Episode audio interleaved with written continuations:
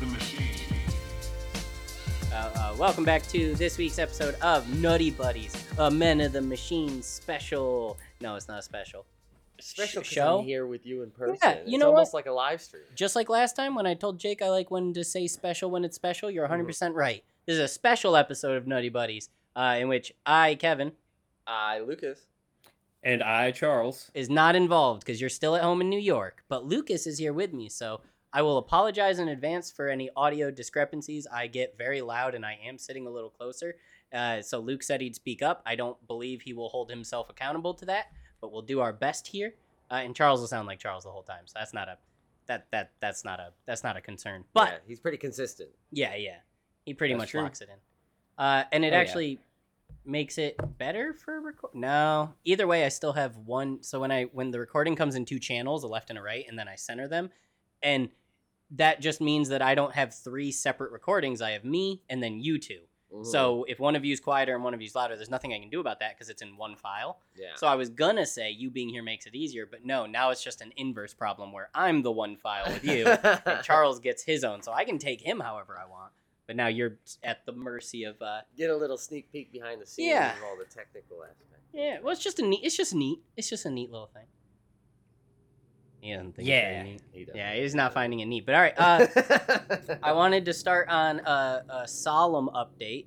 A little bit of a solemn update. So I had my follow-up doctor's appointment for my body that I have, this one. Yep. And we were chit-chatting, and I don't think I gave her the right impression last time because if you've been paying attention, my body hurts all the time, and it has for a long time. Like roughly 6 months now, pretty much started right around February. Limbs falling asleep at night, and like during the day, random aches and pains and like tinges and weird shit. So anyways, doctors did it. She said, try this, got blood work. She said, you're deficient in vitamin D. So we'll just give you some supplements, see if that helps anything. Cause vitamin D deficiency does harm your joints, and causes muscle soreness. So now I'm on that. Hasn't changed anything. So at this meeting, catch you all up. I told her, she's like, oh, how are you doing? You look great. And I was like, I don't feel it. And she's like, oh, no. And we had a whole discussion. She's like, well, I really was hoping it would be the deficiency thing. I mean, this could have cleared up by now. I was like, I don't know if you remember, but this isn't new. She's like, what do you mean? Like, this has been going on for this year, 2022, the whole year. She's like, what? It's like, yeah, it fucking sucks. And she was like, I thought it was like a new thing, like a Lyme flare-up. I was like, yeah, I thought it was a Lyme flare-up that I had neglected for 4 months. Then I came to the doctors. So I must have been not clear enough. But anyways, she said, we're going to do... we did x-rays on my shoulder last time. Nothing. She was worried maybe arthritis, something like that. Not that. Then we did blood work. Like I said, vitamin D. So I was like, listen, none of that was anything. I want more. She's like, okay, well, we can check for like a slipped disc. Could be a pinched nerve. All that kind of fun stuff. And I was like, yes, please. Why didn't we do that last time? She's like, I didn't know it was this severe. And then I said, hey, a friend of mine said to check into if it could be MS. And the doctor went, I didn't want to say that. And I went, you're my doctor. You should be saying this to me. Which I'm not I love Brandy. She is a phenomenal. She's just so friendly and personal. But she was like, she's the type of doctor. So back last year when I was having like my real bad depression stuff going on, she was like skirting every possible avenue of that and trying to go with a more like not holistic but like practical approach, know, eat better, exercise, the usuals. So I respect that she's not like fucking medication. I like that about her. I actually do. But she's overly hesitant because now I'm going on another 2 months. I don't have my next follow-up till August. She doesn't want to make me a specialist appointment at a neurologist until that happens, which by the way isn't going away, the pain. And I'm just getting x-rays on my spine, not anything farther like a CAT scan or anything. No, wait, CAT scans for your head, MRIs for whatever. Yeah, those things. So anyways, now I have to wait till August to find out more, but the doctor is aware that it could potentially be MS, and she's just kind of like dragging that out. Well, because that's a pretty severe diagnosis. It can be. Yeah. Just like all major illnesses, there's like varying levels of how it hits everyone. Right. Which is why you see those funny commercials of like totally fit dudes on a bike being like living with MS, and you're like, that's not what it's like. But anyways, it's varying degrees of severity. And if this is all it is for me for now, cool. But the one thing I did know, and I've been talking about this for about the last year and a half openly, is one of the major side effects of MS is severe memory loss and depression. And I was like, hey, what do you know? Those two things have been plaguing my life for the last year in a pretty dramatic fashion. So, update. Hopefully it's not that, but there is a potential it's that, in which case, you know, I'll have that. Well, hopefully it's not that. Yeah, whatever, right? If it is, I mean, you'll deal with it accordingly. I guess I understand why your doctor would just not jump to that because, like, there's a lot of things. You don't come in with the sniffles and they go, leukemia. And like, exactly. No. Like, if you've been on a WebMD doctor, and it's like everything's cancer. But I just looked it up, too, by the way. CAT scan is a body scan. CAT scan for the body, MRI for the brain. Yeah. Yep. So those are, she said, I don't remember which one, but she said, we'll look into those in August. If it's not worse, we'll set up with a neurologist, all that kind of stuff. But because MS is a neurological thing that just happens. It's not like, there can be genetic factors, but it's not like something triggers it. It's just, it happens. Yeah, it just happens. So, you know. I like that about your doctor too, because my doctor is the same way where he's just like, you know, what are you eating? Yeah. You know, what are you doing for your lifestyle? Do you exercise? And it's just like, well, yeah, I work outdoors all the time. And it's like, yeah, are you working right? Are you doing this right? And I'm like, are you going to fix anything? And he's like, no, you have to fix it. And I'm like, dang it. I mean, there's truth to it. Man, I was hoping you would do it. There's definitely truth to it. But like, I don't know. What I told her was, and that's how I feel about it, is all versions of treatment and healthcare are applicable, and I want to know them all. Yeah. I don't want to start with eat an apple. I don't want to start with severe opioids. I want to know that everything from the apple to the opioids are options, and I can start trying whatever variations of them. I want to know the gambit so I can do any of them necessary. I don't want to like the trial and error long term. I like the trial and error short term. Shoot me up for this week and let's see what next week's like. Like I kind of, you know. And to be fair, you've been doing your part because you've been eating better. We've changed everything. Well, the last week I have not been drinking better, but no, I mean we did a full month of healthy eating, which we're going to keep up. I actually love that. We did like 3 weeks straight of no alcohol. I think I drank like 2 beers in that whole time, which is a dramatic downtick from where I was. I'm actively doing so much shit around the house. You see how empty this room is now. We've done things like, you know, my air conditioner's in the garden. You gotta go see the garden, dude. Okay. Oh, it's crazy. Okay. But anyways, I've been like, I talked about it, I think on my solo cast, I've been actively engaging in like my choring. Yeah. I've been like, hey, I need to improve shit. So a big step of that is like finding a lot of satisfaction and pride in your work, not work. I fucking hate my job, but like my home life. And I've been actively engaging all that. Guess what hasn't gone away? The fatigue, the memory loss, the depression, the muscle pain, the joint pain. All that shit's still there. So no matter what, it's not seeming to help. Yeah. Yeah, there is a certain point where you can only do so much to improve without some sort of medical intervention. Like there's definitely specific and it depends on your body. You need a doctor. There's plenty of people out there who are like, I just started eating lean and I went for a jog twice a day, and guess what? I feel incredible. It's like, good for you. That's wonderful. It's not doing it for me. Like, I love that worked for you. It's like exercise. It's why I don't take Jim Bro's advice on diet and exercise. It's like, that's dope. It worked for you. And this other person's telling me the exact opposite thing, and it's also dope. It worked for them. Yeah. I'm a third party, and neither one's working right now, so maybe there's something else. Like, it just, you know, keep the ball rolling. Yeah. Know what I'm saying? Making the world go round. Yeah, making the world go round. Yeah. All right, enough on that. I just wanted to catch you boys and, you know, anyone that may be listening up. A couple of my friends were asking, so, you know, we're all good. But I got my topics. Just, we have to start before the icebreakers. Coincidentally, icebreakers aren't first anymore.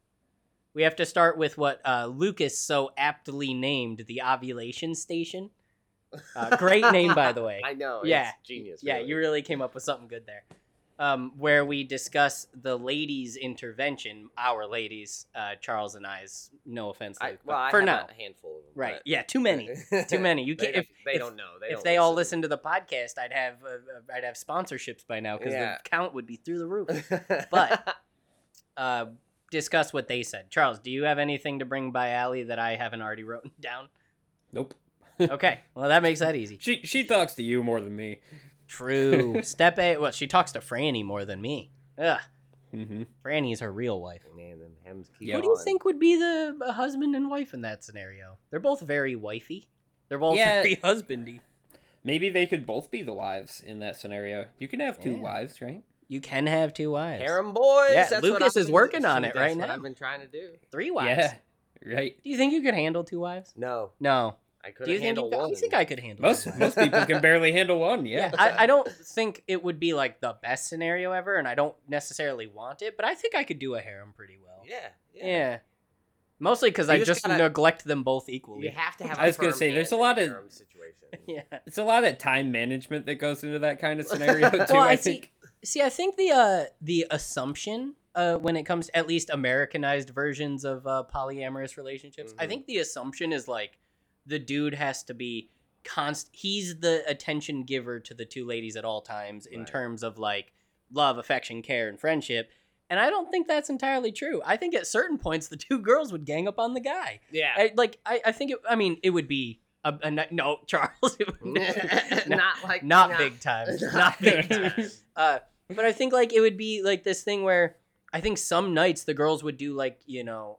this is going to sound sexist, but in terms of how my wife is and the other wife that would come into our situation would probably be another girly girl wife, would be, you know, they'd have their beautification nights where Franny loves her tub and candles and all that, and the other lady would get in on that big time.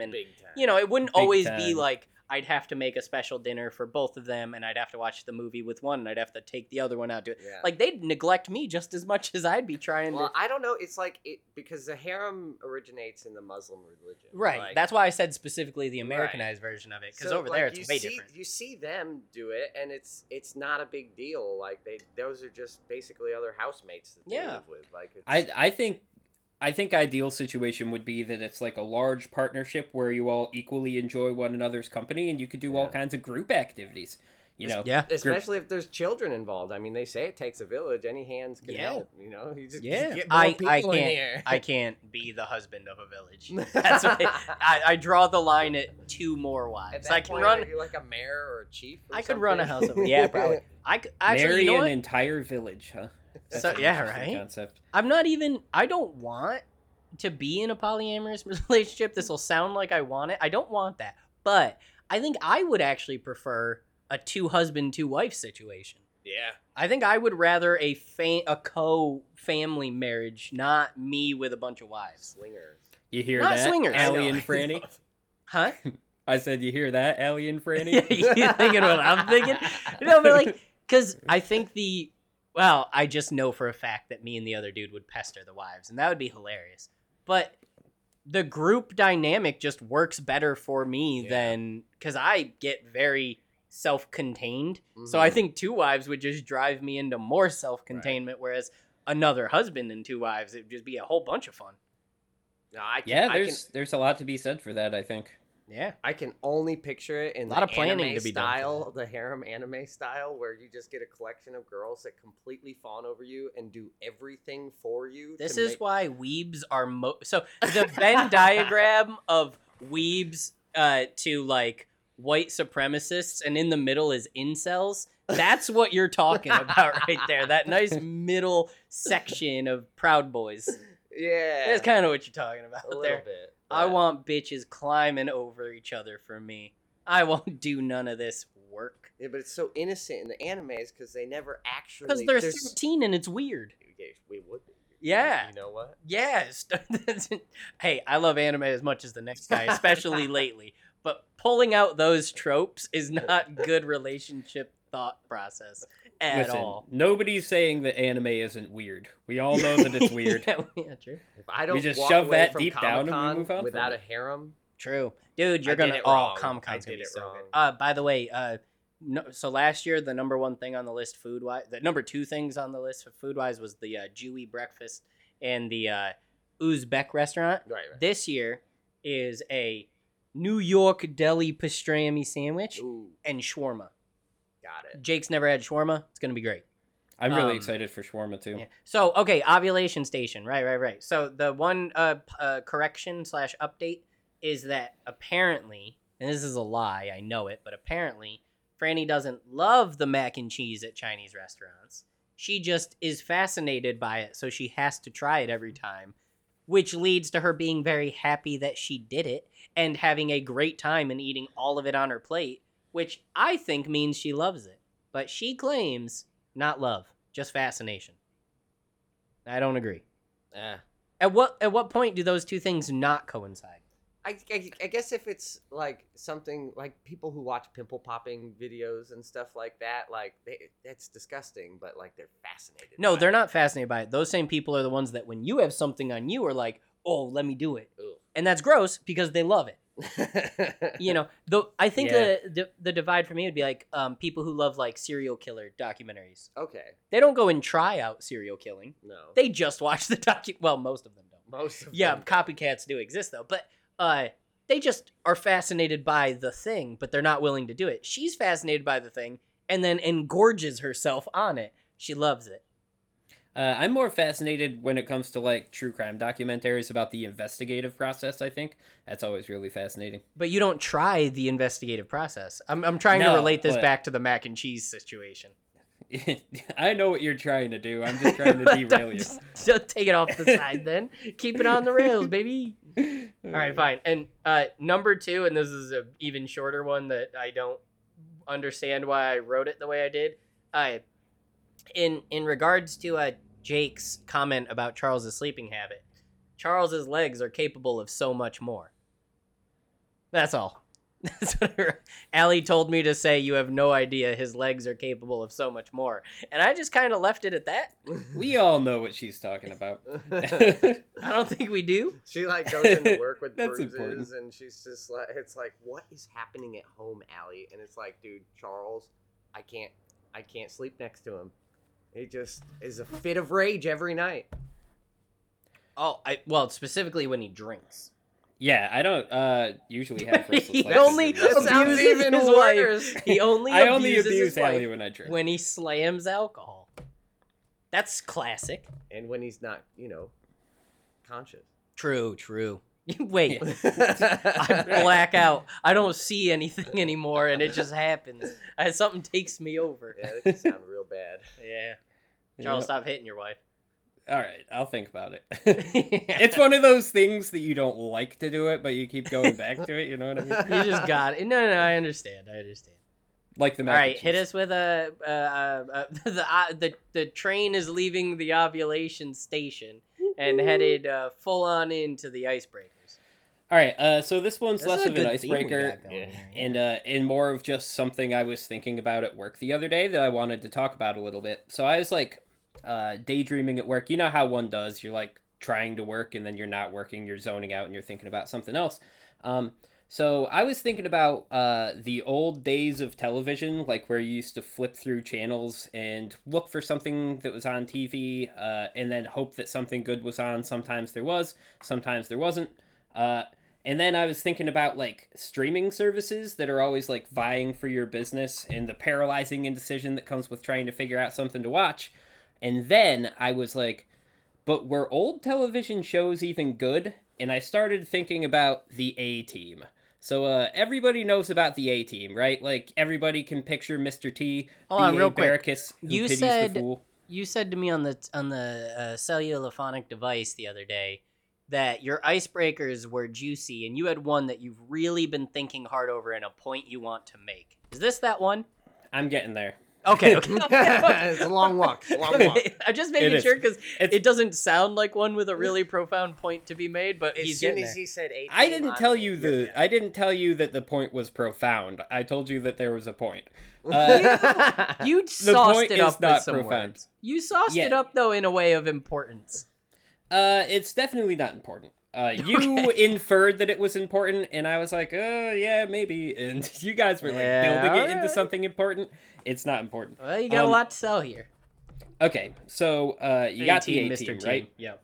Face. Now, do you remember a single episode of the A-Team? You ever watched an episode of the A-Team? Okay, I've watched an episode or two of the A-Team, and there's just a couple of things that I remember about it. One of them is that the opening was, if you have a problem, and if you can find them, you might be able to hire the A-Team. And I was, like, thinking about that. It's like, what a shitty pitch. Like, if you've got a serious problem and you're walking around looking for these guys, like, how are you going to find these guys? They're just like roaming about in a van, and you have to try and find them to hire them to solve your problems. Is this like a Sherry Seinfeld stand-up observational humor? I'll tell you. What's the deal with the A-Team? They say they'll be somewhere, but where? So I did a little bit more research into how people were contacting this A-Team, and they were posting newspaper ads for the A-Team, and that would get them in contact with them. Wait, and that's the in-canon way that people found them? Yes. The A-Team's like blowing through town, this like super squad of soldiers who are on the run from government agencies, and they're like, man, we're down on our luck. We could really use some work. And Mr. T like bust opens the classifieds, and they're looking for like high-paying, high-yield jobs. The A-Team was looking through the classifieds for work, or the A-Team was putting in ads for the A-Team? They were picking up ads from the classifieds. Okay. They were not putting in ads. That sounds less ridiculous. The other one sounds insane to me. Yeah. If the A-Team like, they're on the lam, and I'm going to post a newspaper ad. That's what I thought it was, and I got really confused, but okay. Well, even so, like, they're looking through the newspaper for ads, and these missions that they're going on are, like, flying helicopters into, yeah, who like... puts that in the newspaper? I know. And that's like, the other thing. They're usually dealing with, like, military complexes and, like, insurgent rebel forces and highly like, tactical espionage missions. And they're picking this shit up from the local newspapers? Is that what you're trying to tell me? Well, it was a different time. Well, no, I guess I gotta watch it, because, like, one of the funny things when you learn about, like, the Italian mafia in, like, the 20s and 30s was how out in the open they were about their dealings, but it was very vague. So, like, I'm thinking if like I'd have to watch a lot of A-Team. Maybe they read a random ad that was just like, need help exterminating a problem, and they're like, I know what exterminating. Yeah, I know. And then there's a whole episode where the A-Team is like fumigating someone's house. No, I'm saying that the vague premise was what sold them on the hidden agenda of the person posting. Come on, keep up with me. Yeah, so they're traveling around, they're doing this. To be fair, they did have, like, a contact point person, somebody outside of their A-Team that would, like, deal with the newspaper article. Yeah, right. Charlie's and, for the Angels type deal, someone who... Yeah, and then put the person in contact with the A-Team. And then the other part, is any of the A-Team really memorable besides Mr. T? Like, do you remember Face. Any of what they did? And Mad Dog Murdock? Face. He's crazy. He's awesome. Face is awesome. That's the only one I know is Face and wait, isn't Murdock Mr. T? No. No, he's the one that Mr. T is B.A. Baracus. And the like leather jackety thing that just shoots a shit ton. Well, he's also a master of disguise. And he's crazy. He's like Dana Carvey in that movie? Yeah, pretty well. Yes. Yeah. Yeah, actually kind of like that. That was the other gimmick, is that they all had, like, a specific thing they were good at. So you had, like, a demolitions expert, somebody who was good at, like, flying helicopters. That was Murdock who flew everything, right? Yes, he was. Face was the leader. Yep. Mr. T was the muscle. And there was a fourth guy. The fourth guy. And the maybe it's just that fourth guy that I don't remember anything about. I actually used to watch this show a lot with Ryan Holmes. And now that you mention it, I have no idea why they were on any of the jobs that they were doing because that wasn't part of the episode. Like they gloss right over it, man. But it's all newspaper show, ads. Right? No, these were 30. Oh, this was a 22-minute runtime or whatever with ads and all that. I think so. Yeah. Okay. I think we might need to fact check that, because I thought they were like 40-minute episodes, but with commercials. So. Maybe they were both. Maybe they dabbled. I don't know. Yeah. Either way, I never saw A-Team, and I've got nothing to add to the actual A-Team. Well, I don't know. I guess I wanted to bring up, like... No. Movie? The remake, you mean? No. Yeah. It's not a remake. It's a movie. It was a recast. Well, yeah. They do that all the time. That doesn't make it a remake. It was a movie. They should have kept Mr. T. He still looks good for his age. But Rampage Jackson looked really good as a young, new version of it. Yeah, so that's true. Whatever, but... I wasn't aware that this happened. You haven't seen the remake? Bradley Cooper. He's Mad Dog. What? Yeah. Yeah. Dude, I should watch this. The guy who plays Face is also a famous... I don't remember. Guy. Yeah, he's a guy. We should do a... And number 4. And number four. Yeah, he was in it. Number four. Yeah, him. Yeah. We should do a Nutty Buddies rewatch special where we go back and we watch the remake of The A-Team, or the movie. I guess not a remake. Jesus, I'm not going to let you. We watch it and then we comment on it and then we discuss what we've learned afterwards. That'd be good. What would you call that? Because I'm still staunchly against calling it a remake, but there is something. Reboot. A reboot. Yeah, that's what it is. There we go. Reboot. That's the flavor we were looking for there. I guess the only thing I was trying to really emphasize here is that allegedly. Well, so people will watch all the shit that's on streaming services and then romanticize the golden ages of television where they could flip through and you're like watching MASH or the A-Team. But the concept of the A-Team is pretty ridiculous. I think that we're romanticizing the A-Team too much. Well, I don't think anyone's ever had an issue with romanticizing the A-Team. I don't think anyone talks or thinks about the A-Team at all. Yeah. But in regards to the I guess prompt, it's like those there's a whole Reddit thread that turns into there's memes I've seen about it where in a game you can play explain the plot badly, where people talk about Finding Nemo. Murdered mother leaves broken family and kidnapping ensues or some bullshit. You can explain, and I think that's kind of what we're doing with the A-Team, because the premise of 90% of stuff we watch and is really dumb or really boring. Yeah, Game of Thrones premise is really, really boring.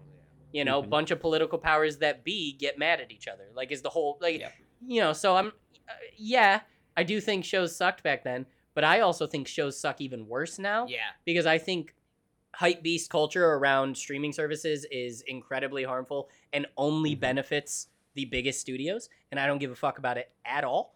I don't care about Stranger Things because 3 weeks after Stranger Things is done, no one talks about Stranger Things. And don't get me wrong, it's fine. It's good. I'm not saying that the quality of the product is bad. But it's just the memorable nature of modern television, I think, is mostly gone. And I really don't care about it. Mostly gone is key. Remember how hyped people were for Altered Carbon? Yeah. Netflix original sci-fi show. And everyone was like, it's the best shit I've ever... This was just after Stranger Things Season 1, which was also the greatest thing that's ever happened, although that's got legs. It's lasted 6 years or whatever. But Altered Carbon was the fucking greatest show since Breaking Bad. And no one ever talked about it or seen any more from it since then. Yeah, so that shit happens every 2 seconds. That was the note that I actually have here in my notes to talk about. I said, talk about how I miss the old days of television, how sinister it is to have competing streaming services vying for your business, and the paralyzing indecision that comes with infinite viewing options. That's what I have here. So I also have do the bit about the A-Team. Yeah, thank you for the bit. That was really important. I actually talked with this a lot about the Friends at Home because I hate the, as I like to call it, pump and dump nature of what Netflix started. Yeah. I liked that HBO Max, DC Universe, when that was coming out. Yeah. Hulu did it occasionally for certain ones like that James Franco, Stephen King show, that 1979 whatever. Yeah. I think that a weekly / bi-weekly / monthly release schedule is dramatically better for television. Not because of it's the old ways, but just the fact that you can binge an entire season of a show in a night and never think about it again is very harmful to the creative process. And it creates this sort of thing where there's threats of shows being canceled because they didn't get 6 million views when the season dropped. And it's no, this shit grows. Yeah. The Wheel of Time is a good example of a show that was very hit or miss as each episode came out, which built hype and dropped hype over and over again. Granted, I don't think that show's anything super special either, but it creates such a, as we already have an issue with the attention span of the consumer, right? It just exacerbates it. And that's exactly it. And the other part about it is that there's something special that comes from a unique show that gets a chance and somebody manages to watch it. You used to get that a lot more on cable television where they just pitch whatever shit might stick to the wall and then see what the consumers would lap up. You got a lot of shows that you can't get now because people were watching whatever was on TV then. Avatar The Last Airbender that we talked about. Shit. People watched it because it was what was on. You know what I mean? So I have 2 points to make about all this. Is that the streaming services are becoming cable television, especially with the way that they're bundling all the services together. The capitalism aspect specifically of that, 100%. That's why I own none of them. Hulu with the live TV access shows Hulu doesn't just have live sports. It's a lifestyle. Right. Hey, so that's what Damian Lillard said. Okay, well, he is an accomplished athlete, yeah, so he would know about communications companies. Yeah, and in the ad, services. It wasn't abundantly clear that they paid him millions to say it. Besides the fact that they showed him not want to do it, and then have briefcases of cash around him to say it. What kind of ad is that? I know. Like, you're literally in the ad being like, this very influential, famous athlete doesn't give a shit about us. We gave him money and he did. What fucking kind of ad is that? I kind of love that. They're literally throwing it in your face and being like, you still want it? Yeah, take it, you dirty little. Yeah. Hey, we can make anyone a sellout, and you'll sign up for it because they're cool. Like, what was that? The second point I would make about all this is that my mother still watches cable television. Yeah. Well, I mean, she has Dish, but, it's cable television. And last night... A lot of older folks do because... Most of the time, it's just Law & Order reruns. Boom, boom, most of the time. I've seen so much... Like, Assistant District Attorney Jack McCoy is, like, my moral compass. Executive Assistant District Attorney Jack McCoy. There you go. Law & Order is in the list of things that I will walk out of the room if it's on. Oh, I love it. I will leave whoever I'm with. Nope. But last night, I walk in... to the kitchen, and I see that my mom is in the living room watching Mama June with Honey Boo Boo and all those people. Wow. And your mom seems like the kind of lady who, if she had a daughter, pageant mom. She would have been a pageant mom. She might have been. Opportunity arises, she's a pageant mom. Yeah. That's not an insult, because not all pageant moms are terrible. Those shows just like to really hammer. Just every single one of them. Like, my mom will just switch between whatever channels is playing Law & Order. Like, it'll be TNT one day, and then, like, Is TNT the best cable channel of all time? It's just there are certain channels that replay Law & Order a lot more I'm asking, is TNT the best cable channel of all time? What's better than TNT? They know drama, by the way. If you don't know about TNT, that's what they know. A&E? Name a show that's on A&E.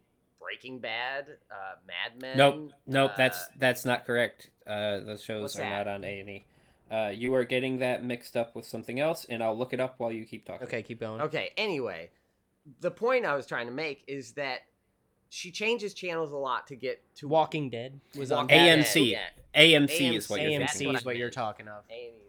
Isn't A&E like the like historical one? Yeah. AMC, yeah, A&E is like...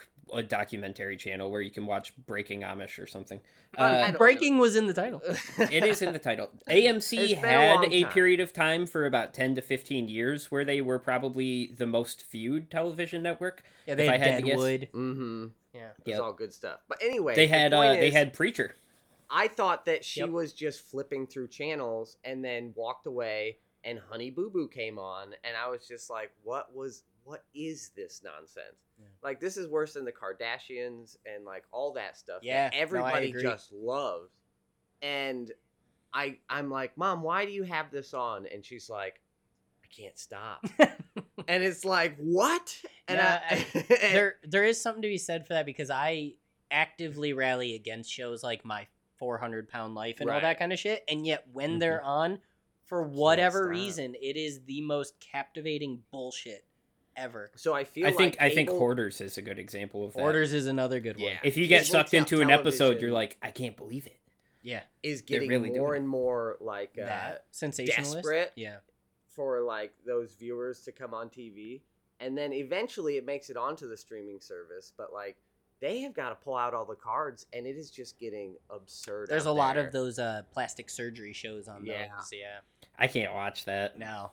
But by the way, TNT is way better than AMC still. It probably longevity. They had Charmed. They would play all of my favorite movies like Fifth Element, Rush Hour, Con Air. But TNT took it because wasn't the Charmed was from the WB originally. No. Now the new CW. The new one is. Oh. I don't know if the original was. I thought the original was a TNT original. I know. Because there was a big banner that said TNT original. Maybe that... But you know what? That's like when Netflix buys the show and says Netflix original. You're like, you're not. Maybe that's what happened. I'm not sure. I didn't watch Charmed. That's really the original network of Charmed was the WB. Formerly. Yeah. Formerly. Now the CW. Yeah, there you go. Also, why am I turning into the fact checker? I don't like that. That's not a good role for me. It's your role.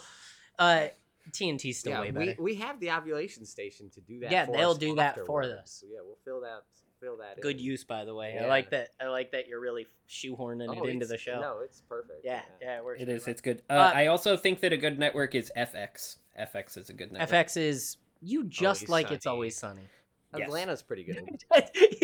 Yeah, Atlanta is very good. Also, didn't they have The Wire, which a lot of people liked? I have no idea. It. Probably people love it. Very popular. Yeah, probably very popular. Yeah. And The Shield or something. People watch that. No one cares about The Shield. Some people do. Yeah, some people do. It ran for a long time. The Shield's like the A-Team. It's like only the people who even kind of care will not bring it up because they know no one else will. Okay, so here's an icebreaker that could stem off of all this. Favorite old school television show, 80s or earlier. Oh, geez. Well, MASH is a classic.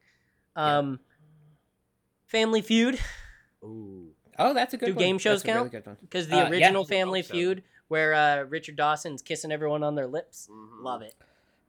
Probably Gunsmoke, the old western starring James R. Ness as Matt Dillon. No. Wow. No. It was one of the longest running shows on television, and it was pretty good. No. I've seen it. If you watched an episode, it would hold up. No, I was always a Bonanza guy. Bonanza was good. I don't know what that is. Same job. So bad. Burt Reynolds. The same show. Bad. Yeah, got it. It was a goofier, more lighthearted version of the show. Oh, Looney Tunes. Final answer. Oh. Yeah, geez. Final answer. Looney Tunes. Oh, how did I forget about it? That's a pretty good one. I'm not even going to try to think of anything else just because of the breadth. How do you say that word? The breadth. Breadth, right. That's breadth. Of content that's there. I hate the fucking word content and the fact that it's in everything now. But the amount of different types of comedy and humor that were in them, and some of them weren't. Some of them were straight up like scary. Yeah. Yeah. Looney Tunes, final answer. Lock it in. That's a good one. Looney Tunes is a really good one. What was your answer? What'd you come with? Gunsmoke. He's an idiot. Oh, that's remember. Right. You like bad Western. But I'm still... If you asked me tomorrow, I'd probably... That's all roasted. I'm changing my answer. Love Boat. Final answer. Love Boat's classic. But you know what's better than Love Boat? Gilligan's Island. Yeah, Gilligan's Island. That's a classic. I didn't watch a lot of old TV as a kid. That was never really my bag because my parents didn't watch TV at all. And when they would watch TV, it'd be with us. So it'd be whatever new bullshit like King of Queens or Everybody Loves Raymond. Like they didn't watch TV a ton growing up. So there was no like nostalgia for all that old stuff from them, which is usually how it gets passed down. Yeah. So I don't really watch a lot of that stuff. So I don't know like Gunsmoke. No, my dad did watch a lot of Bonanza and it was kind of just on TV in the background sometimes. And it just makes me think of Akon. And my mom also she was it does I'm just being honest what's with that you. What's that that's where he got the idea where they I think it's probably The Good, Bad, the Ugly or something like that where Clint Eastwood Clint Eastwood movie and then there was another John that's a Wayne long movie he was playing the other day. I want to say it was True Grit with Rooster Cogburn, which is where Reuben that's where my name came from. That's how Charles started calling me that's Rooster. That's what my rooster's name is, Reuben J. Cogburn. Really? Yep. Huh. That's a John Wayne character. Yeah, I know. Yeah. I respect the bad genre of Westerns. Listen here, partner. They're just bad. It was bad. Well, I watched it. Agreed to disagree. Not only was 90% of Westerns stolen from Japanese folktales and given zero credit to, but also they were insanely poorly acted. Maybe more than 90%. John Wayne and Clint Eastwood are both bad actors who just stared ominously at bullshit. Yeah. So Westerns suck. I'll die on this. And it's not because they're old. Any new Westerns like the True Grit remake, which is a dramatically better version of True Grit, fucking sucks. And watching the animal stunts, like I was watching this John Wayne film and he's like, hold on, I'm going to go down that ridge there. You stay here. And then it's just like a 3-minute cut of him, a stunt person, on an actual horse, like treading down a very precarious mountainside. And I'm just like, that horse, you are putting that horse through the ringer now. Well, like something terrible. Yeah. It gets really dicey when you talk about how they age in terms of how they treated their not only own actors and animals, but also the insane amount of incredibly racist content that's in all of them, both in portrayals, characterizations, blackface, the way they treated indigenous people. Yeah. You know, like there's plus a Native American with them. Yeah, there's a lot of real dicey, but you can't. I'm a big proponent of you can't separate the artist from the art like people love to do. But when like the entire genre being built around something like that, it's kind of hard to be like, you know, fucking gone for. It's weird. It's weird. Westerns suck. They suck ass, and I'm dying on this hill. You ever see any of the really old black and white Japanese movies that inspired most of the Western genre? I watched like half of Seven Samurai, and then me too. Never finished it, and I really should, and that was about it. I have that. It was pretty good. Really? It's a large movie poster. I love Seven Samurai. I specifically got into it because of how much I hate Westerns and the fact that they're very inspired. And I was like, I should go watch these ones that I'm like defending. Mm-hmm. And I got really bored. And there's probably a reason why I hate Westerns, because I don't give a shit about really what they're based off of. Like, the movie was interesting, and the acting was decent or whatever, and conceptually, and for what technology they were working with at that time, it was good, but also it was so slow. It was really hard to watch. Just the way it was. I mean, we're like more attuned to fast-paced, big, bombastic bullshit. So it's just hard to get into. So I won't disrespect it's the originals. It's also very long. But I will disrespect the copies. Yeah. Super long. Yeah, really, really long. Yeah. That was a super tangent. The other thing is I was listening to your listisode where you were talking about the dude from Friends. I think he played Chandler, maybe, and he was like, "Oh yeah, he's like addicted to cocaine." And, yep. And then he came back. He was a little bit chubbier because he got off the coke, and then he came back and he was back on the coke. So I don't know if this is the right word, but let's just refer to what that guy is as an underdog right now. Who's your favorite underdog? Like your television, movie, whatever underdog. And I'll give my example here. Okay, because I'm lost. Brendan Fraser. Ooh. Oh, just like as a celebrity that doesn't get their due? Yeah. Interesting. Brendan Fraser's a very hot right now topic. I'm with it. Yeah, but we were talking about Brendan Fraser before he was hot too. We were talking about it a while ago. Can I have my biggest hipster? I will never stop talking about this. You know I like to repeat stuff. Big fan of repeat stuff. I will always die on my hipster hill that fuck anyone who likes Nick Cage now. I have defended that man for 3 decades because Con Air is my favorite movie. It has been since I saw it when I was 8 years old. Yeah. I watched it, loved it. I watched a bunch of other Nick Cage stuff. I'm not like a super fan in that I've memorized his lines in every movie he's ever been in, but I'm a super fan in that I think he is an incredible actor who just has a very hilarious life with a lot of actual tragedy and sorrow, but also like a lot of self-infliction. Anyways, Nick Cage is incredible. And for about 20 years from when I was like 15 to now, so 15 years, people have been like, oh, he fucking sucks. He's a bad actor. He's an overactor. All this. He doesn't deserve it. He takes bad roles, blah, blah. And then he stars in 3 good movies when he came back with Mandy. And then he did Pig's, a very recent one. But there was one other in the middle there. And everyone's like, Nick Cage is incredible. And I'm like, fuck you. The Color Out of Space. You know what? That's a great movie. Yeah, we watched that one. I have another one with that. Fucking Star Wars prequels. None of you, anyone, not you two, because I don't know how you feel about them and I don't care. Anyone out there who says, man, the prequels are good, go fuck yourself. They were the only Star Wars movies I had ever seen. I liked them. Didn't love them, but I liked them. And I caught ridicule from every single Star Wars fan ever for not watching originals because the prequels were so bad. And now that the sequels suck ass and they're like, oh, prequels are so, man, we need to go back to those. They really need to bring back George Lucas. Those prequels are so good. And I'm like, oh, I am going to get mad. I saw every one of the prequels in theaters. I saw them in Kia. Me too. I saw them in theaters too. And I'll tell you why I like the prequels. Pod Racing. I hated Pod Racing. Oh, I love Pod Racing. I hated it as a kid. That was my aspect of the prequels. I liked also all Yoda the video games that spawned off of it were really good. Well, Yoda was cool too. But people were like, Christian, whatever, what Haydenson was his name? The Anakin? Oh, yeah, didn't know that. Yeah, whatever. He's a shitty, whiny piece of shit. I think it's Hayden Christensen. Hayden Christensen, there it is. Oh, he's a whiny piece of shit, he sucks. Yoda shouldn't be like that. They have weird CGI flipping, fighting Yoda. That's so stupid. But Count Dooku blows ass and just dies for no reason. And dude, Emperor Yoda Palpatine's crawling around like through the vents to like too much go through a lightsaber fight. Too much political nonsense with the Senate and all this stuff. And then they watch the sequel and they're like, hey, where's all the political nonsense? This doesn't make sense why they're out here running the galaxy. And oh, Palpatine's back. I don't know, man. He was too good earlier, and I'm done with it. And I hate Star Wars fans. With the release of Obi-Wan, I don't know if anybody's seen that. I will never watch it. It's heavily invested in those prequel movies. Yeah. It's and people love it. I watched the first two episodes. It was pretty decent.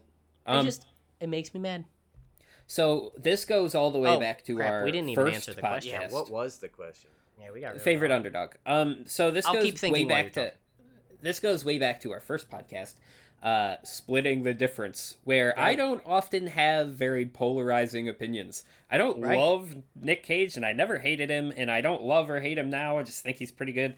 And Nickelback's another one of my fuck people who like Nickelback now, because I've loved Nickelback now. He's like I'm not gonna say that the Star Wars prequels were like 10 out of 10s, and I also liked them and went and I saw every single one, and I don't think they're like the best movie. 6 and a half out of 10s. Definitely solid 6 and 7s, and then they had some moments that were really good and memorable. So I don't have a lot of things that I was never walking around telling people, hey, you shouldn't like this because it's bad. I've never had that opinion about anything, I don't think. People so many people have it. I know. And they love it. Bothers me. It bothers me that people feel like, I don't know, I don't like that. I mean, but that's like how you invest in a person, though, is by understanding what they like and don't like, and then also voicing how you feel about them as well, back and forth. So, like, having the conversation of, why do you like that, you're dumb, is actually just kind of natural conversation. It's annoying, I get it, but, like, it's what everyone has to do. We do a lot of it too between the three of us. We do a ton of it. Yeah, a lot of this podcast we do it. Like, it's pretty much just me telling you guys are bad for liking things. Yeah, and then I'll just flip. And then talking about food. Yeah, you're the biggest flip flopper there ever was. It depends on what's trending. True, such a hype beast. He's wearing a Supreme hoodie right now, just a big hype beast. Yeah, flexing. He is. Yeah. Wow, your arms look good right now. Actually. Yeah, they look great. Both of you look really good. Nice. Favorite underdogs. Oh, right. Yeah. Sorry. So I guess the interpretation of underdog is different, but I will say my favorite underdog Cage is... Nick Cage could be one for sure. Who? Oh, Nick Cage could have been one for sure. He could have been one. He's now like the biggest name ever. That movie, that was what made him an underdog. He was not. Was an underdog, but I want to pick one that's an underdog right now, and I have an answer. And it is kind of not really an answer, but Sam Rockwell. I don't know who that is. I don't even know who that is. Exactly. He's an Oscar winner. He is one of the greatest actors ever. And when you see him, you recognize him. But he's one of those guys that is in a cell. Mm-hmm. He doesn't have the Will Smith tag, even though he's probably got better accolades in his career. Mm-hmm. That kind of stuff. Sam Rockwell, let's see. He's in Iron Man 2 as the arms dealer. He's in this movie Moon that's absolutely incredible, where it's just him on the moon. Mm-hmm.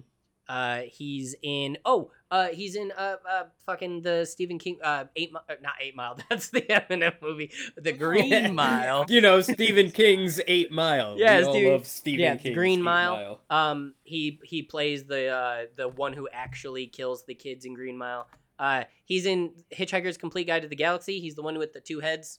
He's the goofy guy. I recognize him. I'm looking at pictures. He's in a million things, and he is an absolutely phenomenal actor. One of the best actors, in my opinion. He's so versatile. He has so many different looks too. Yeah, he's incredible. And he's not an underdog in that, he gets good movies, he gets the awards, and he gets paid. But he's an underdog in that, like, why don't people recognize him more? Yeah, Sam Rockwell's just so good. I don't recognize him, and I've seen, like, weird movies here that he was in. Like, I saw the movie The Way, Way Back. I saw 3 Billboards Outside Ebbing, Missouri, and I also saw Jojo Rabbit, and I didn't recognize him in any He's incredible in Jojo Rabbit. He's the gay Nazi officer who goes out on top. Not wow! I said that, and that's not how I meant. Let's rethink how we're portraying Nazis in this podcast. I meant Kevin. He goes out saying "heck you" to the Nazis, but still dies because he knows he was a very bad person. That's a really funny way to say that. He acknowledges that he was fucked. And then goes out dies. Open. Kevin's interpretation. He goes out on top. We know how Kevin thinks about this guy. Yeah, but either way. He is phenomenal. I love Sam. So he's my underdog of the year. 2022 goes to Sam Rockwell. Cool. I'm into that. I'm having real trouble coming up with an underdog. Yeah. because it's a tough one. That's a tough prompt. I'll give you that. I feel like there aren't many out there because the underdog story, I mean, isn't common. Right. Like, we love it because it doesn't always happen. Yeah. Brendan Fraser is a really good one because it's being brought to everyone's attention right now, how mistreated he was by Hollywood. Yeah. So that's really good. That's a great answer. Which is good. We should pay attention to that. Yeah, no, 100%. It's one that you should keep up on. But there's other, I hate to say it, but there's other, like, abused actors and actresses you could pick. That's fucked up. I'm not going to. Loads of them. Yeah, I don't want to. Yeah. I don't want to prompt that. Let me see if I want to think up a second underdog. Do you have an honorary mention, Charles? Lucas. Yeah, you're an underdog. That's true. He's not. Yeah. He's not an underdog at all. I get underdog. He's an underdog. You love swinging. Yeah, big fan. Underdog scared the shit out of me. That's what they were called, right? Yeah. Runs behind and then sends you and runs out. Mm-hmm. Oh, I thought we were talking about... So there's also Underdog, who was the superhero that flew through the air. Yeah, but no one cares about Underdog. We're all too young to remember him. He literally popped amphetamines to become a superhero. Yeah, that's the origin of Underdog was he took pills that jazzed him up. I mean... I love that for him. There's a lot of origin stories like that. Yeah, that's true. Huckleberry Hound. That's a good underdog. I don't even know who that is. I don't know. Hanna-Barbera? Yeah. All the actors. It's like a blue dog who played the banjo. They're not underdogs. They're just like good actors that I like. I'm like, oh, Gary Oldman. He's great. He is one of the great. Oh, I need to talk to Jeff. Gary Oldman isn't an underdog. Gary Oldman. No, that's what I'm saying. Yeah, like, I just keep coming up with names where it's like, oh, I haven't heard this name in a while, but he's great. Yeah. I need to talk to Jeff. One of my list-isodes coming up has to be favorite actors because Gary Oldman's on there. Yeah. So is Sam Rockwell. Emma Stone. There's wonderful. There's a really funny meme that's like, wait, Emma Stone, wonderful. Yeah, Emma Watson, I don't like. Yeah. I don't dislike, but overrated. So there's this meme that's like, one day you wake up and you realize that you've been Gary Oldman this entire time. It's just that good of an actor. You know what my favorite flip the script on you meme ever is? This was back during J.K. Rowling coming out with a ton of like history on the characters, like releasing new tidbits about all the different characters randomly here there. And then someone tweeted out, I can't believe it. J.K. Rowling just revealed that you, the reader, were gay this whole time because she made like 7 different characters gay. Or she didn't make them. The intent may have been there for them to be gay the whole time. I don't know. I'm not J.K. Rowling, but that meme made me laugh really hard. I really liked it. Mm-hmm. All right, let's go on a quick break because I have to pee so bad. And then we'll come back with more.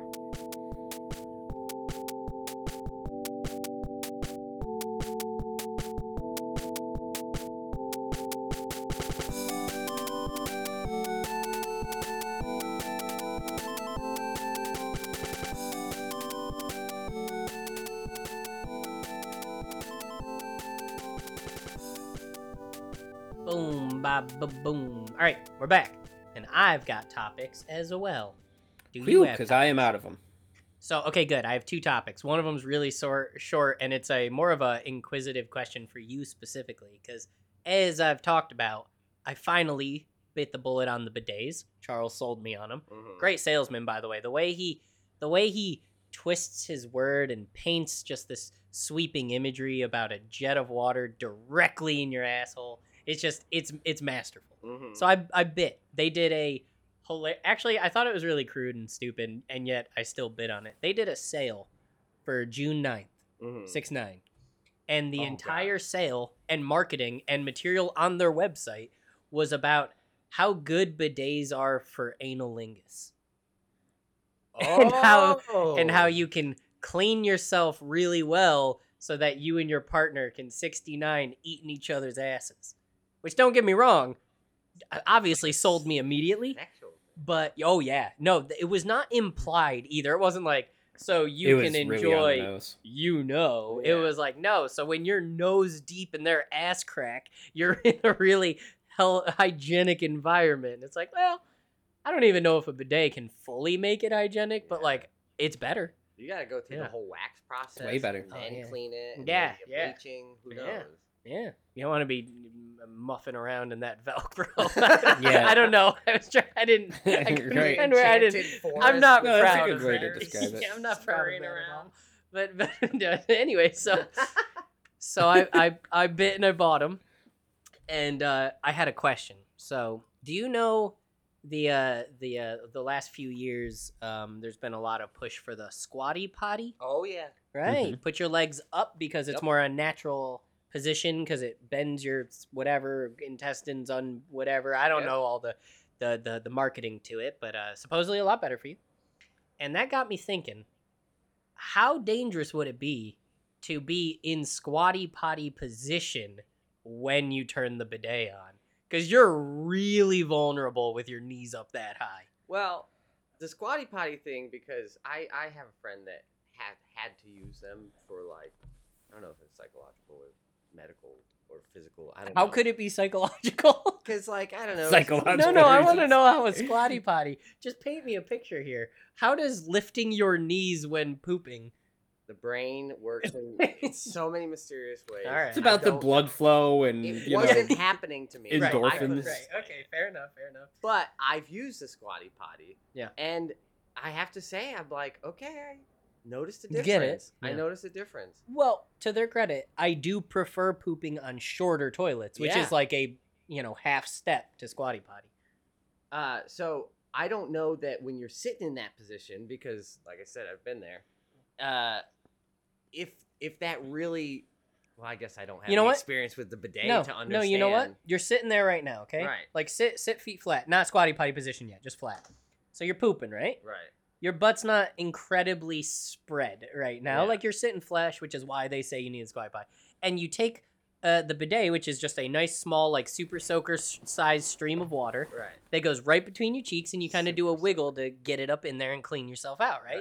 You might like grab a cheek and open it up, and this is gonna be great. People are gonna love this, and you're cleaning yourself, and then you sit there to dry a bit, and then you wipe down to dry, and you move about your day. Now, imagine that exact same position. Pick your knees up about a foot and a half. How much more exposed is your sphincter right now for that jet stream of water to it almost, pile drive? That almost hits like right on the taint. Right, I prefer gooch, but I respect the taint. I call it no man's land. Yeah. But that's the land. There's no man's there. You got to clean that. Yeah, that's what this is all about. And I told Charles 2 weeks ago when I was using, not while I was using that, I'm like, dude, you'll never forget what's going on right now. But I told him. He's got me on speed dial, and it's like, oh my God, he's got to know. Dude, I miss speed dial. Yeah. I had phones Charles' still have number. It. I just don't know. I had Ryan Miller's number. Still around. I had Megan Stokes' number. Speed dial on my old phone, that waterproof phone I used to call Charles when I was. I have a real thing with calling Charles while in my bathroom, and I have for about 2 decades now, and I refuse to change.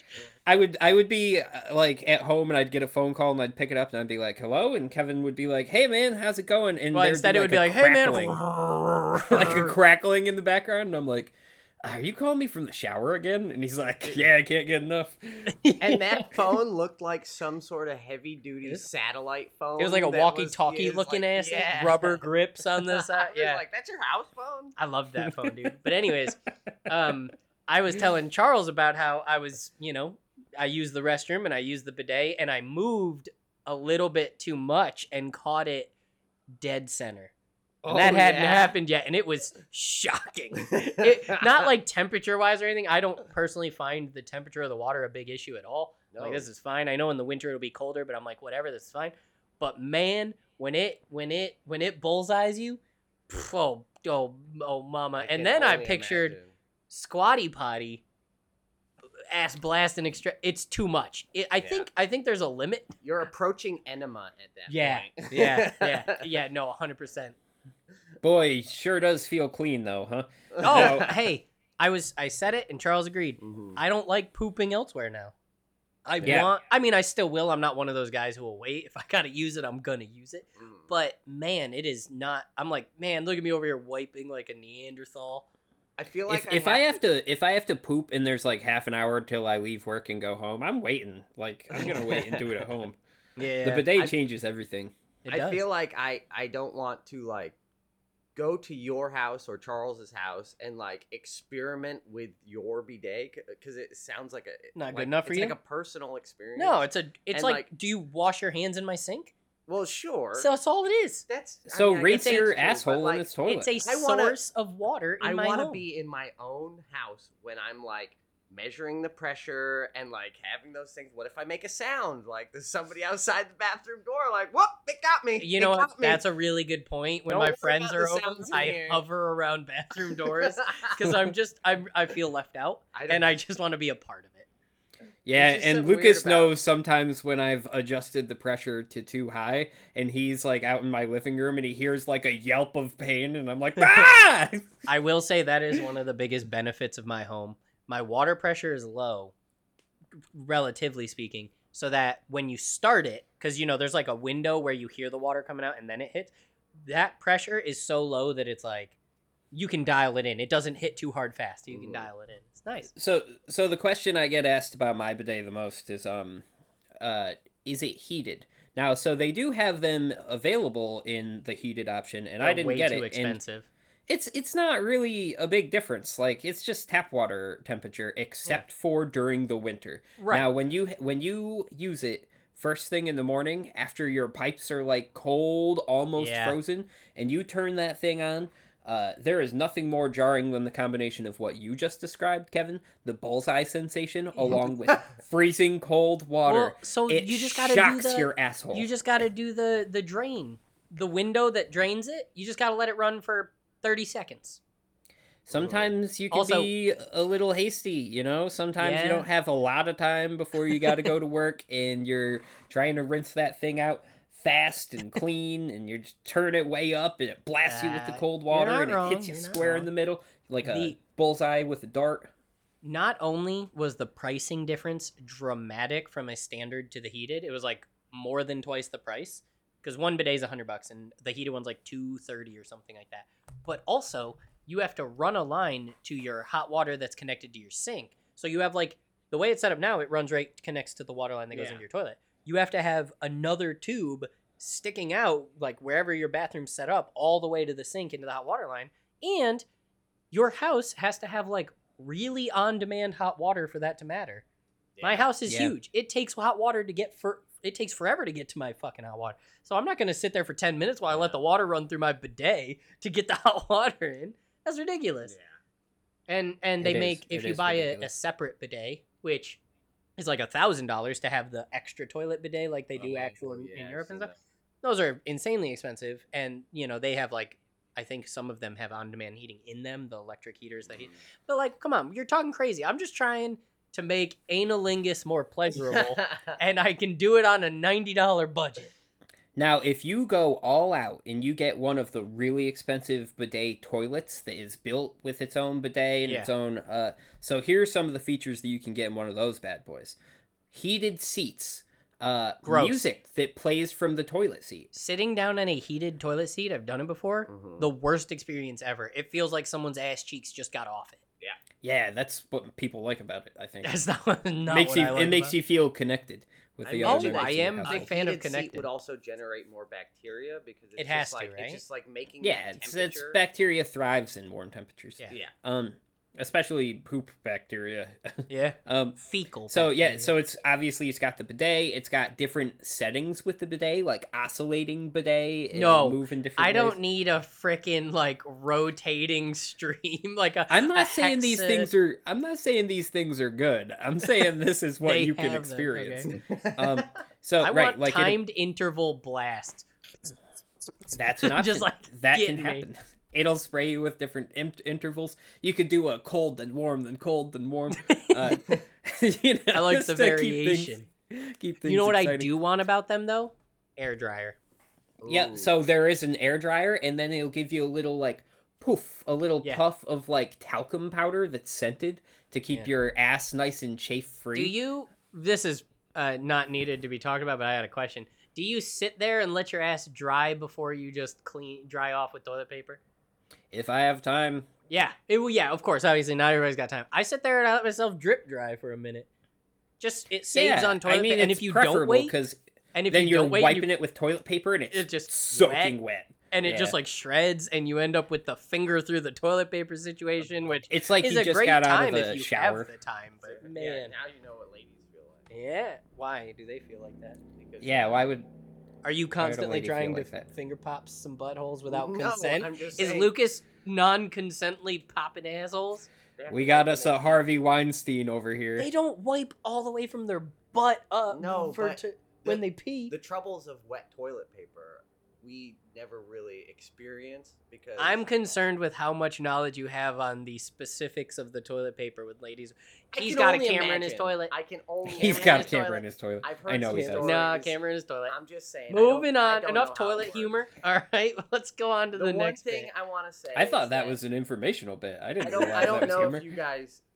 if this is an accurate representation, but I've always had like... detachable shower heads, you know, massage features and stuff. Oh my god! And that's how I usually clean that area. You know, so you know, at least rinsing. All right. Don't say at least rinsing. We know exactly what you mean now. You can't backpedal. You pull it down, you set it to the pressure gauge, and you get up under there. I bet you even spread your legs a little. I would imagine that's a similar sensation to what the bidet is. No, it's way smaller, and it's way more pointed. It's concentrated. Yeah. It's concentrated. Yeah. Yep. And it's also, depending on the shower head, less pressure. I'm just trying to understand. I don't like the idea that now whenever you shower, you're taking it off the handle and getting under the gooch. Well, I mean, yeah, if Lucas showers at your... No, you're definitely getting too close for comfort. No. Yeah. Yep. Yeah, you're not in the shower with me. You don't know. No, but I've seen your camera in your shower, and I checked. I've been in the shower with him before, and I can I can tell you for sure that it's exactly what you would do. Yeah, see? We knew it. Yep. All right, dramatic topic change. And this is not a good topic, but it's something I was thinking of. And seeing as we're a food podcast, it's only appropriate we have a food topic. Perfect. Yes. We need a new hose. It has multiple slits that leak. Oh, that sucks. I need a new garden hose, I guess. Anyways, so damn it. I was thinking about this the other day at work. Sitting there. And I'm listening to a podcast, Complete Guide to Everything. Great podcast, highly recommended. Charles, I have a good episode for us for next week. Man, I wish we could get sponsored by them. We should see if we can get sponsored by them. But they're a podcast. They need sponsorships. We'll sponsor each other. Yes. Yes, it can.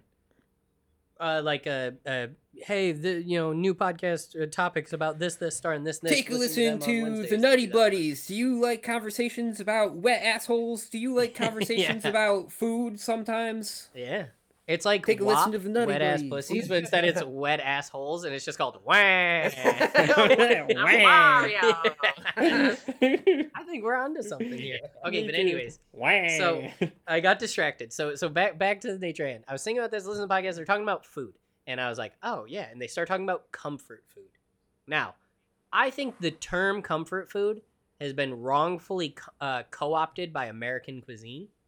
Because comfort food at a restaurant, comfort food at an establishment is like chicken pot pie, it's mashed potatoes, it's country fried steaks, it's baked potatoes. It's very starchy, meaty foods, which, is fair because I do consider them comfort foods. Right. But I think the term comfort food should be dramatically more personal. I think it should be subjective. It should be 100% subjective because a lot of times in our group chats at work, we get very nitpicky on specific, which of course I'm a big part of. I love that kind of, but I'll say something, I've talked about it on here before. I said like something stupid, like how